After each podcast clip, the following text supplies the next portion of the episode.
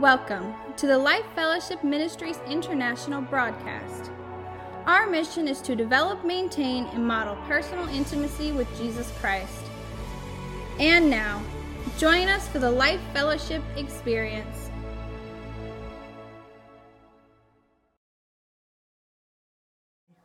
Well, the first thing I want to say is Happy Father's Day.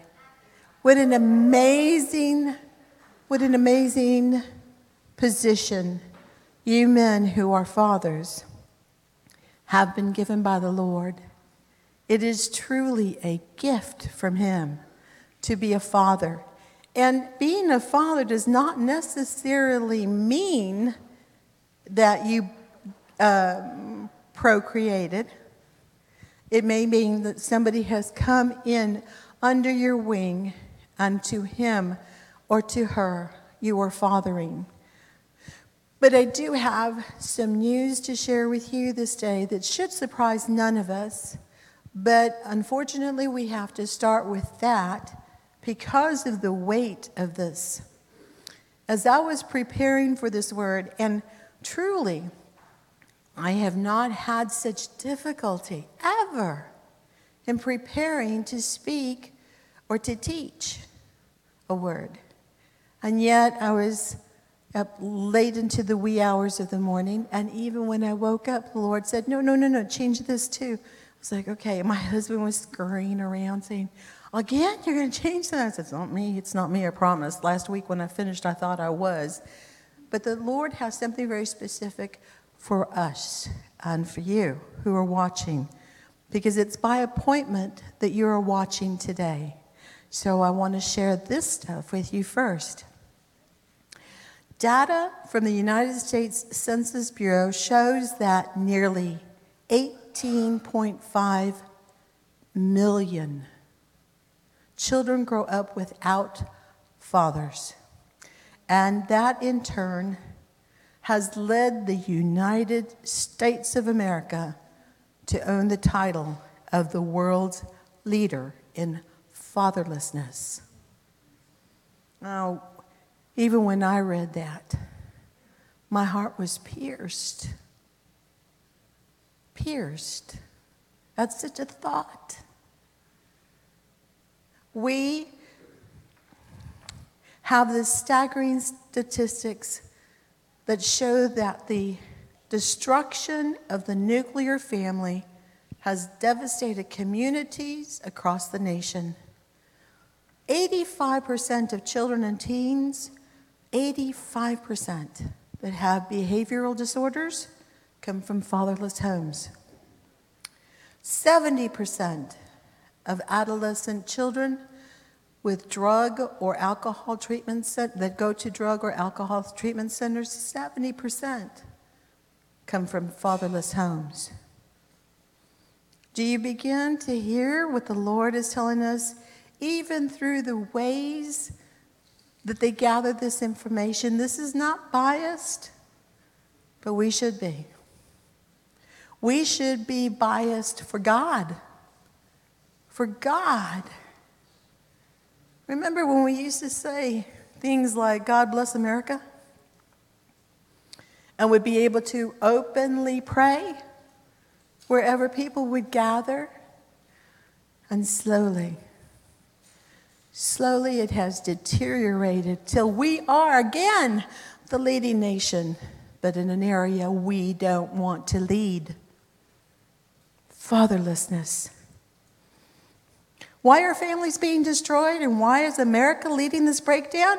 Well, in short, it's because America has turned her back on God and His ways and has replaced Him with all manners of evil, and we dare to call it good.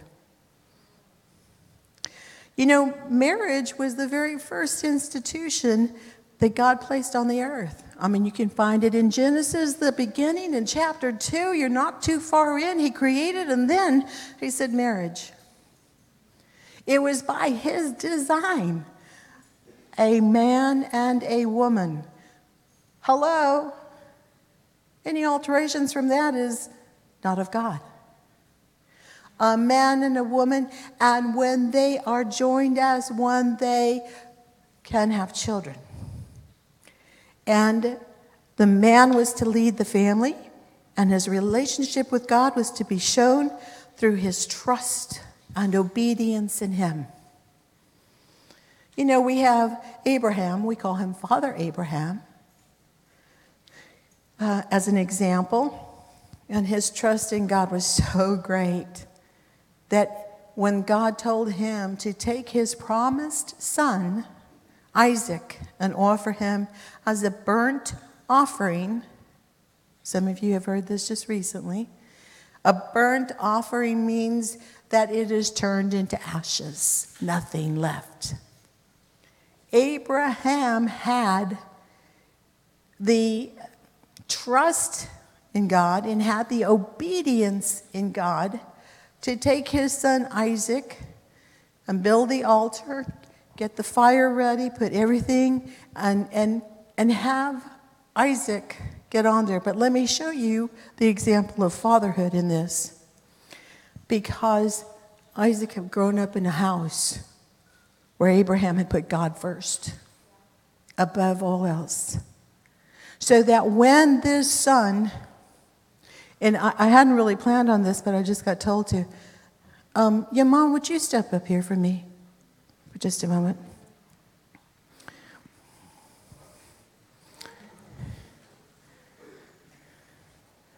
They estimate that this might have been about the age that Isaac was when he took him up that mountain. About this size. Do you think I'm going to have a hard time tying him up and throwing him up on the altar? Yeah. You gotta be strong. No, I wouldn't have to be strong. The father had to show you, Isaac's father showed him such faith and such obedience in God that when he said, Isaac, I'm going to tie you up and you're going to lay up here, Isaac knew to trust. Thank you. He knew to trust. And for those of you who may not be real familiar with the story, Abraham was ready to go through with um, cutting him and draining him of his blood. And, you know, he said, angel came down and said, Abraham, Abraham, no. And it ended there. Being a father is not just a title. Being a father is not just a task. Being a father is necessary and God given. Um, God designed the position, and He gives examples of how to be the best father you can be. And then He writes it down for us. Because how many of you can remember what you had for lunch three weeks ago? Yeah, me either. I'm not sure I could tell you yesterday. But it is, it is something we need to know.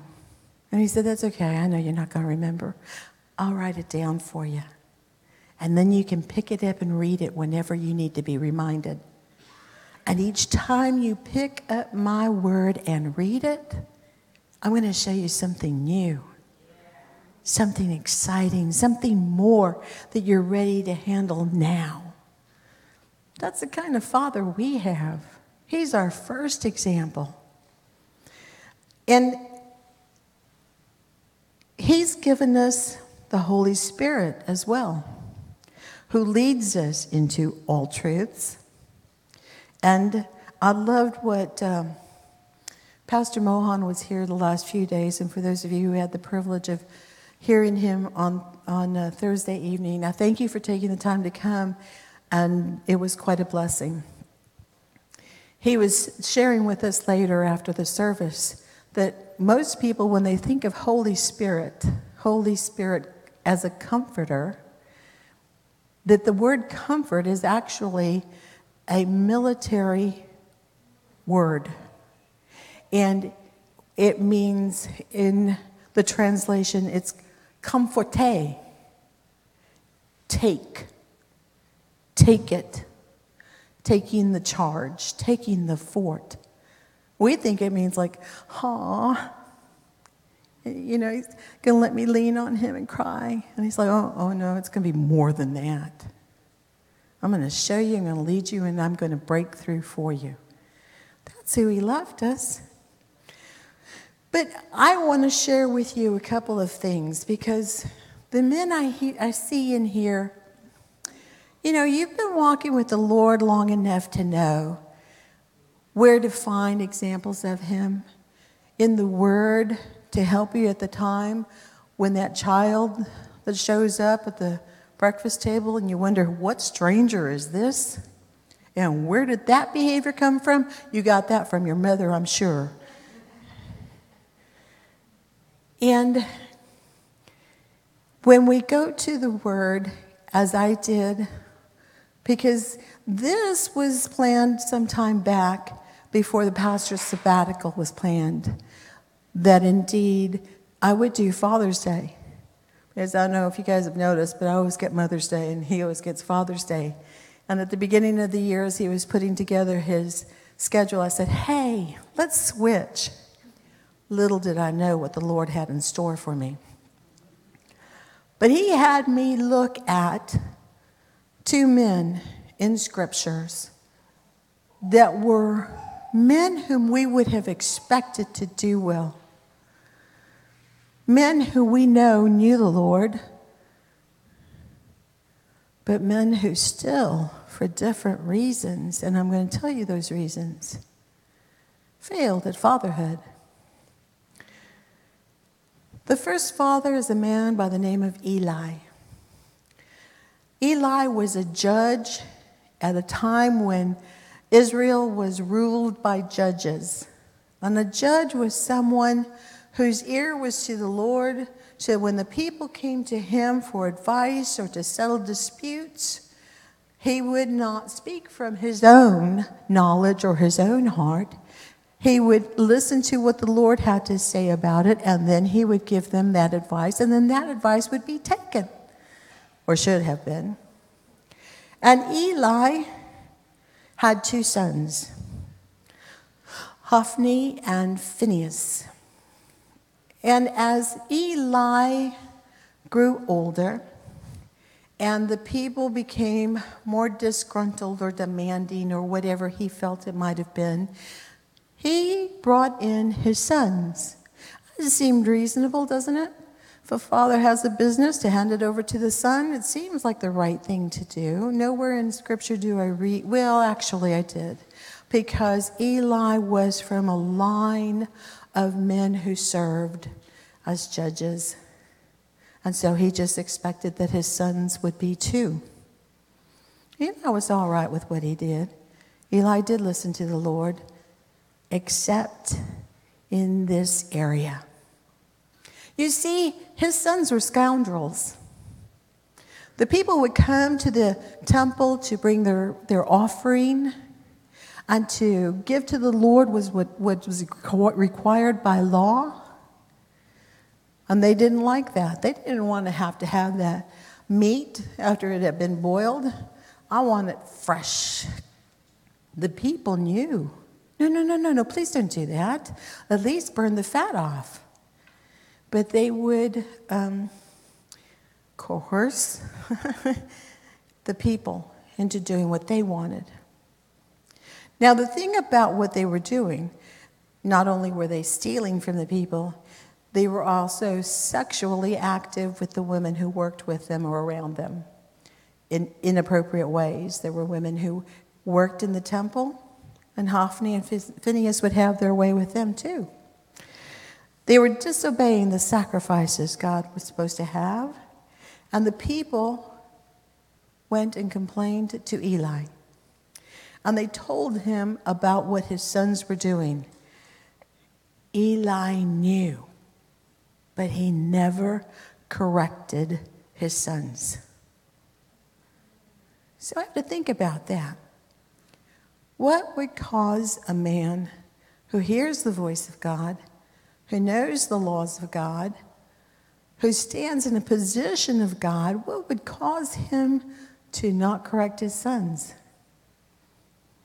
Well, God had, he knew, he had a word with Eli, and he said, Here's, here's what's up, Eli. You know what your sons have been doing. You know. And you chose them over me. Remember, I told you about Abraham? And we call him Father Abraham. And he was blessed, and all those who follow after him are blessed because of what he has done. Total obedience, total trust. And Eli wanted to negotiate. Come on, God is my boys here. No, I'm your God. So God said this to him. He said, You turned purposely a blind eye to what your sons were doing, and I am going to now remove you and them, and there will not be any more after you that will have this position anymore. Your family ends here. And you're going to know that it's me, and you're going to know that I'm the one who did this because it's all going to happen in one day. And sure enough, in a battle, in one day. Phineas and, and Hophni were both struck dead. The Ark of the Covenant was stolen by the Philistines. And Eli at least had the sense to be concerned about them having taken the Ark of the Covenant because it was their great idea. Oh, hey, we can win if we take that. And it was stolen. And when he got the news, he fell over dead, was overweight, and broke his neck. So, and as if though that wasn't enough, even on the same day, Phineas' wife was due to have a child. She gave birth that day and died also. God is not a God to be mocked. I want fathers, I want all of you fathers to understand what God has blessed you with, what God has granted you and given to you, what He has told you. He's burdened your heart with this. He has trusted you with His own. And it's not enough just to let them do whatever they want to because I'm afraid if I try to correct them, they'll no, you can fill in the blank. They won't like me anymore. They'll run away from home. They'll, I don't know, spit in the mud. It doesn't make any sense. Because what God has said is show them who I am by our relationship. Because pastors already told us, and we know this so well. How did children learn? So if you, Father, are not exempling the Lord in your life, if you allow anything else to be more important than Him, it's what you're teaching your children, which goes back to the statistics that I told you at the beginning. We lead the world in fatherlessness. We used to lead it in relationship with God. Pastor Mohan has uh, traveled around the world and he said that there are two nations that he's ever been to that he realized the entire nation was blessed, and it just awed him. He's from India, in case you don't know. And he said the first nation that he visited and he realized God has blessed this place was Israel. And the second nation he came to and he said, Surely this is God's land, was America. But do I need to tell anybody things are going kind of awry right now? So, the other father I want to share with you this morning because I what I want you to hear about Eli is don't fear correcting your children. Don't fear it. If God is leading you, never choose them over your God. That one's a little bit more surprising for me and a little bit more detailed. as far as the background of him. But how many of you are familiar with King David? Yes. You see, um, when Eli was removed, God put a, a, young boy by the name of Samuel, who was chosen at a, at a very young age to be a man of God. And he put him as the judge over the people. And um, there was a lot of political unrest going on in um, Israel uh, at that time. And they decided, you know what, we, we don't like this situation anymore. The way God has chosen to lead us, he talks to one guy, and the one guy tells us, We don't want that anymore. God's, God's not got this right. That He obviously doesn't understand. Before we say anything about them, we need to look at us. But he said this. They said this to Samuel. Sorry. They said this to Samuel. We've looked around and we see all these others. They have a king, a human, manly king who will lead us out into battle. That's what we want. That's what we need. If we have a king, it'll be good. Don't we say that at every election? So Samuel was like, I don't know about this. And God said, No, no, no, no, no, no. I'm going to show you who to do it. And I'm going to show you it's okay. It's not you they're rejecting, Samuel. It's me. So he went and he anointed a man by the name of Saul, the first king of Israel, from the tribe of Benjamin, the son of Kish, a very wealthy and influential, influential man. And at first, Saul did everything pretty good. I mean, he leaned heavily on the advice Samuel gave him. What's God saying, Samuel? What's, what does God want me to do? But then he won a few little battles and he got a little bit of stuff underneath his belt and he started walking around a little cockier.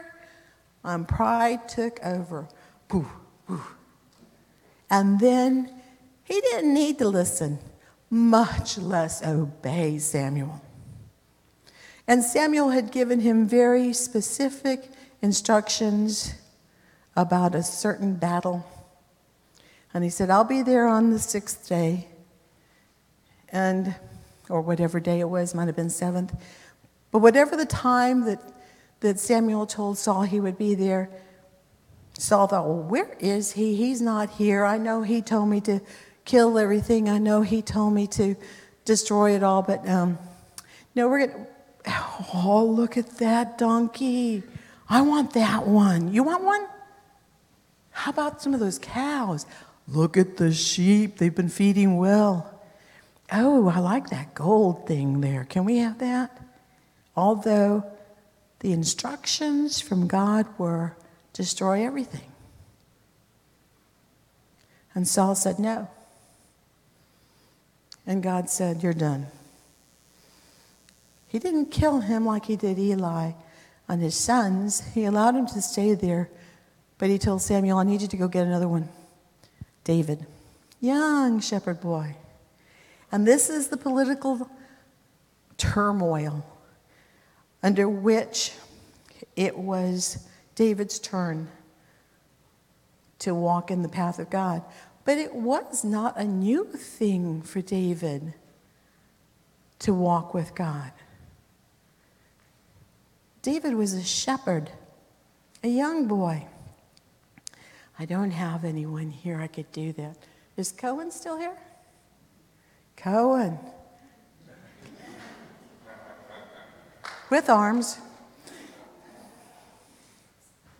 Okay. How many of you have ever seen a live lion? Yeah, you've been to the zoo. Come on.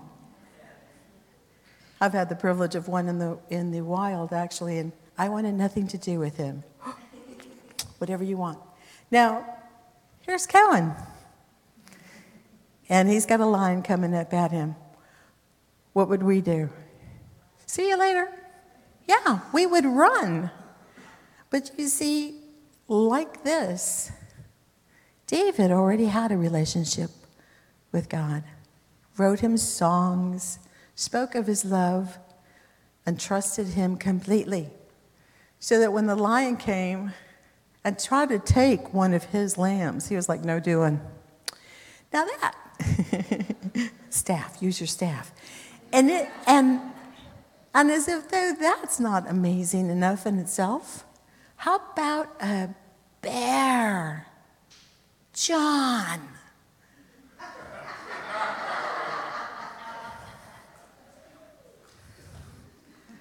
Bear for me. There. See? I mean, when you have a visual, you can kind of put it together a little bit better. But this was the boy who knew God. Thank you, gentlemen. Made a good David and a good bear. That's good. So David trusted, loved, and obeyed God. He wasn't a perfect leader when he finally came into um, the throne, and that was an arduous, terrible journey.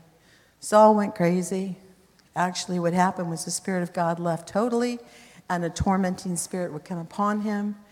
And it just kept getting worse and worse. But David, always through it all, trusted God and finally got the throne. And every time you saw David being described, he was always described as ruddy and handsome. And he must have been, because this man had wives, lots of wives. And um, he had, I think what I remembered was eight named and others that weren't even named. Gentlemen, stick with one, trust me. It's too much. Two is too much, and three is, oh, uh, never mind. So, in addition to that, he had a lot of children. And this is the ones that I want you to hear. Each one of these come from a different wife. Amnon, Daniel, Absalom, Adonijah, and the rest I'm not even going to worry about. Nathan, you know, Solomon, you've heard of. And um, the skill to procreate children was certainly David's. But the skill to father them was not something he was so strong in. Do you hear me, gentlemen? And I don't really, the, the relationship he had with his children was like a king to his subject. You make an appointment, or if he called for you, then you could go see him. And he knew them, he knew their names, but only if he wasn't in court or doing something else, an occasional visit. So I want to read for you out of 2 Samuel chapter 13, what I found when I was asking the Lord about Father's Day. Now, David's son, Absalom, Absalom was number three. Amnon was number one. Those are the two I really wanted you to, to pay attention to. Absalom had a beautiful sister named Tamar. And Amnon, her half brother, fell desperately in love with her. By the way, I'm reading from the New Living Translation, NLT. Amnon became so obsessed with Tamar, he became ill. I guess that's the song Sick in Love. She was a virgin, and Amnon thought he could never have her. But Amnon had a very crafty friend. I had to stop there for a moment and think, where else was it that the Lord mentioned a crafty, oh yeah, serpent? A very crafty friend, his cousin Jonadab. He was the son of David's brother Shemaiah. One day, Jonadab said to Amnon, What's the trouble? Why should the son of a king look so dejected morning after morning. I thought about that for a moment. I thought, wow, I guess maybe Jonadab says to himself, my dad was older. He should have been the one that was picked to be king. Because to address, you're the son of a king. Why? Wait, do you hear jealousy in that? I know I do.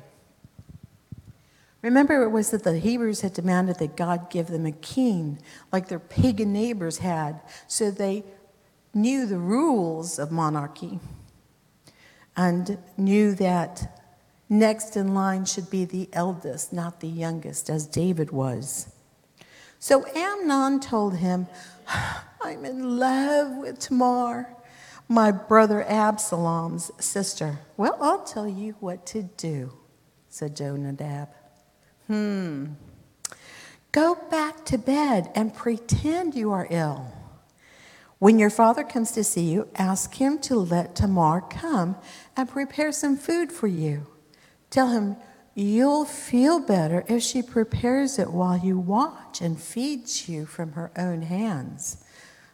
Sounds like a great plan for a lot of trouble. And Amnon took it, hook, line, and sinker.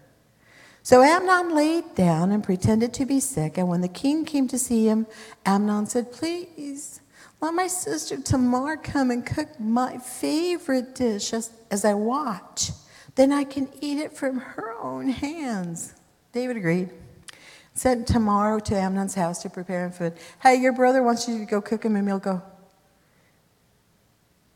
Would any of you have been able to see through this thinly failed plan that made no sense? Remember, Amnon was the king of his son. He had servants. He had people who could. What was Tamar cooking? I know what he was cooking. Ah, sweet, reasonable. When Tamar arrived at Amnon's house, she went to the place where he was lying down so he could watch her mix some dough. Then she baked his favorite dish for him. But when she set the serving tray before him, he refused to eat. Everyone, get out of here, Amnon told his servants. So they all left.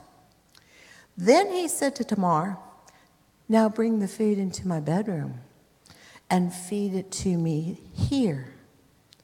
So Tamar took his favorite dish to him, but as she was feeding him, he grabbed her and demanded, Come to bed with me, my darling sister. No, my brother, don't be foolish. Don't do this to me. Such wicked things aren't done like this in Israel. You know, she grew up in a home, they all grew up in a country where following the ways of God and the law of God was the way they did things. And she knew there was no room for rape. It wasn't a brother and sister getting together. Well, we can trace that back to Abraham because they are in the same position half sister, half brother. That was Abraham and Sarah. So that was not the issue, but to forcefully be taken was. Where would I go in my shame? And you would be called one of the greatest fools in Israel. A king's son raping his sister? Come on. Please just speak to the king about it, and he will let you marry me. Let's do this the correct way. She wasn't like, Are you kidding me? You? No, she was like, No, no, no, no, no. I, if we're going to become one, let's do it the way that the Lord has always intended for it to be. Yeah. But Amnon wouldn't listen to her. And since he was stronger than she was, he raped her. But then, suddenly, Amnon's loved love turned to hate. And he hated her more than he had loved her. May I just tell you right away that was never love? It's lust. It was just greed. I want something I can't have. Get out of here, he snarled at her. Once he got what he thought he had been longing for, he despised it. Amnon was filled with an evil desire that disguised itself as love. No, no, Tamar cried. Sending me away is worse than what you've already done to me. Amnon would not listen to her. He shouted for his servants and demanded, Throw this woman out and lock the door behind her. So the servant put her out and locked the door behind her. She was wearing a long, beautiful robe, as was the custom in those days for the king's virgin daughters. But now Tamar tore her robe, and put ashes on her head. Death. Death of her virginity. Death of her dignity. And she, then, with her face in her hands, she went away crying. Her brother Absalom saw her and asked, Is it true? Has Amnon been with you? Well, my sister, keep it quiet for now since he's your brother. Don't you worry about it. So Tamar lived as a desolate woman in her brother Absalom's house. When King David heard about it, he was very angry. And though Absalom never spoke to Amnon about this, he hated Amnon because of what he had done to his sister. Did you see anything absent in what the scriptures told us? King David got mad. Okay, well, okay. Yes, he should have. And, and, well, I'm mad. That's great, king, ruler, head of the household, father. What a responsibility, men. It all honor requires responsibility.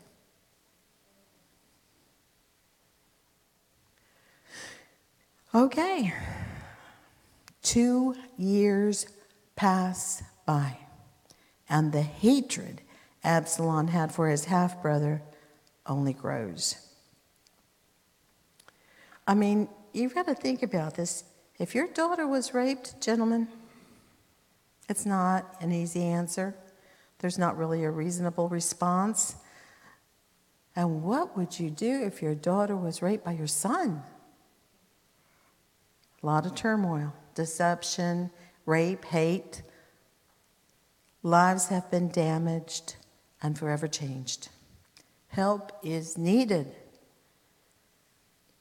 There is no forced marriage by David. There's no public punishment for the crime. There is no apology or restitution for Tamar. There's a big problem here. So when I asked the Lord, what is, what is the situation? Why would David not take care of this? Everybody, you know, that servant knew. Absalom only had to see his sister to get it together. And don't you know, Amnon and his behavior would have demonstrated it all. Tamar is locked up. She can't face anything or anyone. She's not comforted. Absalom's not comforted. Amnon's not corrected. Two years pass by, and the hatred Absalom has for his half brother only grows. So another secret plan is put into motion. Absalom goes to his father, King David, and asks permission to have a party with Amnon as the guest for dinner. And David wants to know why Absalom why Amnon? Absalom. I mean, he knows. Why, why you want your brother? Why you want that brother? But Absalom persisted, and the final agreement was all the brothers and the king come to my house for a party. And David agreed to it, but he said, I'm not going to come. At the party, Absalom has Amnon murdered in revenge for his sister's shame. The news that David receives is that all his sons have been killed. But in steps Jonadab. Remember him? And the crafty cuz. And he has the news that not all the sons were murdered, it was just Amnon. So Absalom runs away after he kills his brother and he goes lives with his maternal grandfather. What is he longing for? The father figure. This is what I did, Granddad. Can you help me?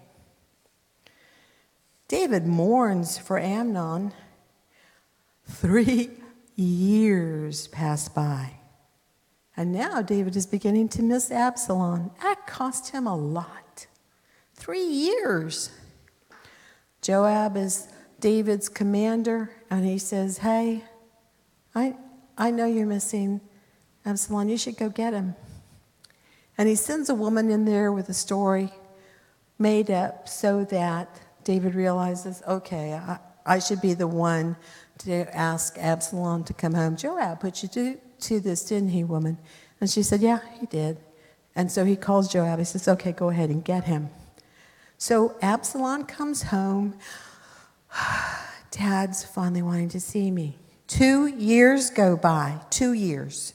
Two years after he's come home, he goes by. And remember, I told you, you can't go see him unless you're asked or you've made an appointment. And Absalom is like, What is this? Why did he even bring me home? Joab, tell him I need to see him. If he feels that what I did was so horrible that he wants to kill me, I can take that. I just need my dad. And so David said, Okay, bring him in. And he, he says, this, this is what the scriptures say. And the king kissed Absalom. It wasn't David greeted his son and hugged him.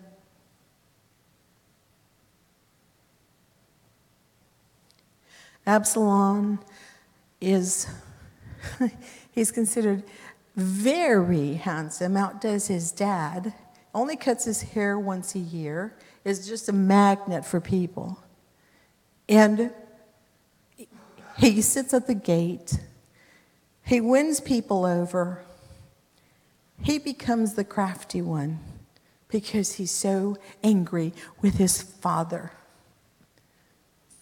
for ignoring the rape of his sister, for casting him away and never having anything to do with him. Absalom later overthrows David. It's a bigger mess. And Absalom is eventually killed, and David is restored to the throne. What a cost! Two sons and a daughter. Heartbroken is David. It is the most difficult thing for a father to confront his children when they are wrong, and he knows they are wrong. He knows correction is needed and refuses to do it for fear, for reputation, for being too busy Fathers, let me tell you again you are a father assigned by God. You have been entrusted with a child or children by God. And He has given to you this very special position. For our God is a father as well no light manner, matter. It is important for you to realize that when we say Happy Father's Day, this is title, this is position, this is responsibility. And without God, you will not be able to do it.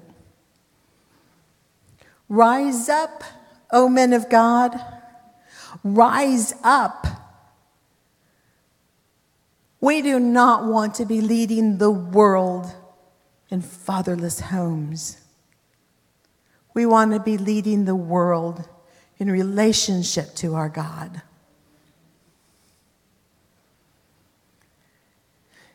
You're not, your role is not, it's not easy. But oh, is it necessary? Because we see the problems of having fatherless homes. Let us this day declare to end them. No more fatherlessness. Help those around you. Restore your relationships with those that you feel there is no way to restore. There is. There is. For with God, nothing is impossible.